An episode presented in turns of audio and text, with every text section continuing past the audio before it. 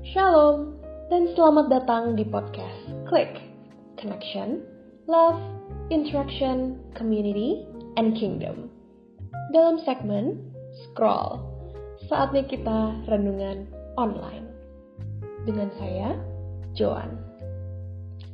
Renungan kali ini ditulis oleh Desmon Silitonga, seorang alumni UI. Saat ini ia bekerja sebagai seorang analis di salah satu perusahaan aset manajemen. Renungan hari ini akan membahas tokoh Alkitab yaitu Paulus dalam rengkuhan kasih Kristus. Sebelum kita memulainya, mari kita berdoa. Tuhan Allah Bapa kami yang bertahta di kerajaan surga, puji syukur kami panjatkan kehadirat-Mu atas penyertaan-Mu yang tak berkesudahan Bapa. Tuhan, pada hari ini kami bersyukur karena Engkau mengaruniakan kesempatan bagi kami untuk mendengar firman-Mu.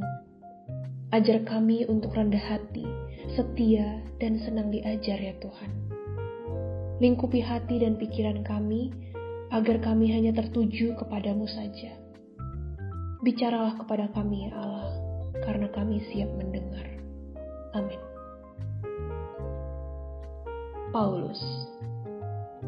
Paulus adalah rasul yang secara khusus dipilih oleh Yesus Kristus untuk memberitakan Injil di antara bangsa-bangsa non-Yahudi atau Gentiles.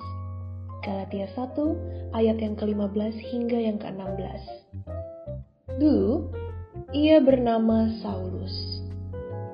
Sebelumnya ia pernah mengalami perjumpaan supranatural dengan Yesus Kristus dalam perjalanannya ke kota Damsyik. Siapa Paulus? Ia seorang Yahudi. Lahir di Tarsus, di tanah Kilikia, dan dibesarkan di Yerusalem. Ia dididik dengan teliti di bawah pimpinan Gamaliel dalam hukum nenek moyang Yahudi, sehingga ia menjadi seorang yang giat bekerja bagi Allah. Kisah Para Rasul 22 ayat yang ketiga. Saulus hidup secara Farisi dari mazhab yang paling keras. Kisah Para Rasul 26 ayat yang kelima. Bukan itu saja, Saulus adalah pemuda yang jauh lebih maju daripada teman sebayanya di antara bangsanya. Ia dikenal sebagai orang yang rajin memelihara adat istiadat nenek moyangnya. Galatia 1 ayat yang ke-13. Latar belakang hidup seperti itu membuat Saulus tumbuh menjadi pemuda yang selalu dapat diandalkan untuk menegakkan kemurnian hukum Taurat. Dia selalu dapat diandalkan untuk memberangus setiap ajaran yang menyimpang dari ajaran hukum Taurat. Saulus bahkan setuju dengan pembunuhan terhadap Stefanus, murid Yesus Kristus itu.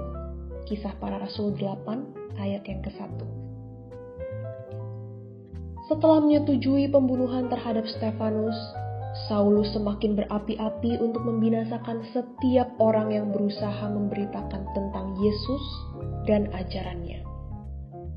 Saulus berusaha membinasakan jemaat itu dan ia memasuki rumah demi rumah dan menyeret laki-laki dan perempuan keluar dan menyerahkan mereka untuk dimasukkan ke dalam penjara.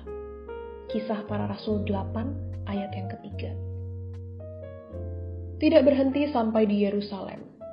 Hati Saulus semakin berkobar-kobar untuk mengejar dan membinasakan murid-murid Yesus sampai ke wilayah yang lebih jauh.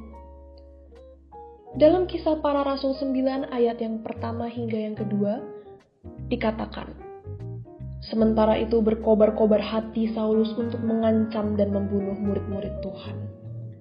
Ia menghadap imam besar dan meminta surat kuasa daripadanya untuk dibawa kepada majelis-majelis Yahudi di Damsyik supaya jika ia menemukan laki-laki atau perempuan yang mengikuti jalan Tuhan, ia menangkap mereka dan membawa mereka ke Yerusalem. Direngkuh oleh kasih Kristus. Namun, perjalanan ke Damsyik itu ternyata menjadi akhir dari ambisi kemanusiaan Saulus. Ambisi yang berkobar-kobar itu dipadamkan oleh Kristus dengan cintanya untuk diorientasikan menjadi ambisi untuk mengasihi dan melayaninya. kota Damsyik menjadi saksi perjumpaan supranatural antara Saulus dengan Kristus, sosok yang selama ini telah dianiayanya. Kisah Para Rasul 9, ayat yang ketiga hingga yang ke-18 menceritakan gambaran detail tentang perjumpaan supranatural itu. Mata Saulus yang selama ini tidak bisa melihat kemuliaan dan kasih Kristus, untuk sementara harus dibutakan, agar Saulus dapat merasakan dan melihat dengan mata rohani sosok Kristus yang sesungguhnya. Dengan mata rohani itu, Saulus dituntun untuk melihat dan menikmati kekayaan kasih Kristus yang besar dan makna dari pengorbanannya di salib untuk menebus dosa seluruh umat manusia.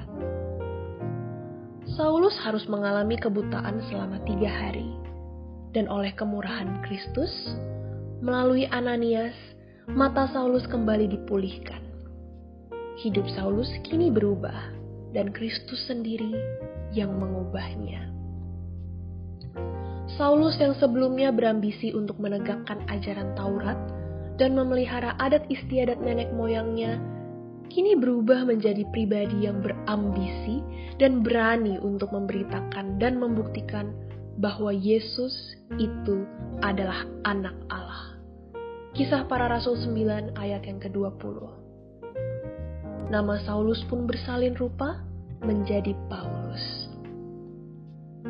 Perubahan hidup yang sangat cepat itu membuat Paulus harus menjalani banyak transisi-transisi kehidupan, di mana sebagian besar dari transisi-transisi itu harus dilalui dengan susah payah. Perubahan hidup Paulus membuat dia mengalami banyak penolakan. Dia ditolak di antara para murid Kristus, karena memang Paulus dahulu adalah sosok yang berusaha membinasakan mereka. Kisah Para Rasul 9, ayat yang ke-21. Paulus juga ditolak di antara kaum sebangsanya, karena sekarang Paulus menjadi seorang pembelot. Hal ini membuat kaum sebangsanya murka, dan mereka berencana untuk membunuh Paulus. Kisah Para Rasul 9, ayat yang ke-23. Paulus juga harus mengalami kehidupan yang berpindah-pindah atau nomaden. Galatia 1, ayat yang ke-17 hingga ke-23. Dan di kemudian hari, Paulus banyak mengalami berbagai penderitaan dan aniaya fisik, hingga kerap dihadapkan pada maut untuk memberitakan Kristus dan Injilnya. Namun Tuhan tidak pernah membiarkan Paulus menjalani masa-masa transisi itu dengan sendirian. Tuhan mengirim sejumlah orang untuk menjadi jembatan agar ia bisa diterima. Tuhan mengirimkan Barnabas untuk menjadi jembatan bagi Paulus, sehingga ia bisa diterima oleh para rasul di Yerusalem dan mendukung pelayanan Paulus kepada orang-orang bangsa non-Yahudi. Saulus yang tadinya mendedikasikan hidupnya untuk menegakkan kemurnian ajaran Taurat, kini oleh sentuhan Kristus, Paulus mendedikasikan hidupnya untuk Kristus dan Injilnya. Itulah sebabnya Paulus berkata, "Bagiku, hidup adalah Kristus, dan mati adalah keuntungan." Filipi 1 ayat yang ke-21. Saulus yang tadinya menganggap kebanggaan terhadap hal-hal lahiriah adalah sebuah keuntungan, maka sentuhan Kristus membuat dia mengatakan bahwa Kristuslah yang menjadi keuntungan, dan hal-hal lahiriah sebagai sebuah kerugian. Filipi 3 ayat yang ke-4 hingga yang ke-8. Paulus yang tadinya sangat berambisi dan berkobar-kobar dalam hidupnya, kini karena sentuhan Kristus, menjadi sosok yang penuh kasih, rendah hati, dan lemah lembut seperti hati Kristus yang ia layani. 1 Korintus 9 ayat yang ke-20 hingga ke-24. Bagi Paulus, Kristus adalah segalanya, sehingga ia dapat menahan setiap pergumulan-pergumulan hidup yang paling keras sekalipun. Bagi dia, tidak ada rahasia hidup yang tidak bisa dipecahkan jika Kristus bersamanya. Filipi 4 ayat yang ke-12.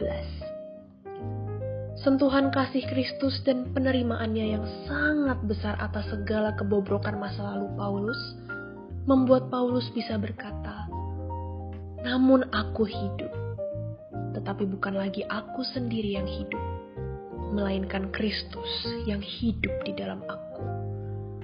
Dan hidupku yang kuhidupi sekarang di dalam daging adalah hidup oleh iman dalam Anak Allah yang telah mengasihi aku dan menyerahkan dirinya untuk aku."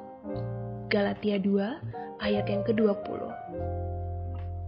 Jadi, maukah kau tetap berada di dalam rengkuhan kasih Kristus, meski hidup kerap begitu berat dan sulit dipahami? Demikian pembacaan renungan hari ini. Semoga dapat membantu teman-teman dalam pertumbuhan iman kepada Yesus Kristus. Untuk kritik, saran, dan informasi lebih lanjut, silakan kunjungi akun Instagram podcast ini di @klikpodcast.id. Jangan lupa tag ya. Sampai jumpa dalam podcast Klik berikutnya. Tuhan Yesus memberkati.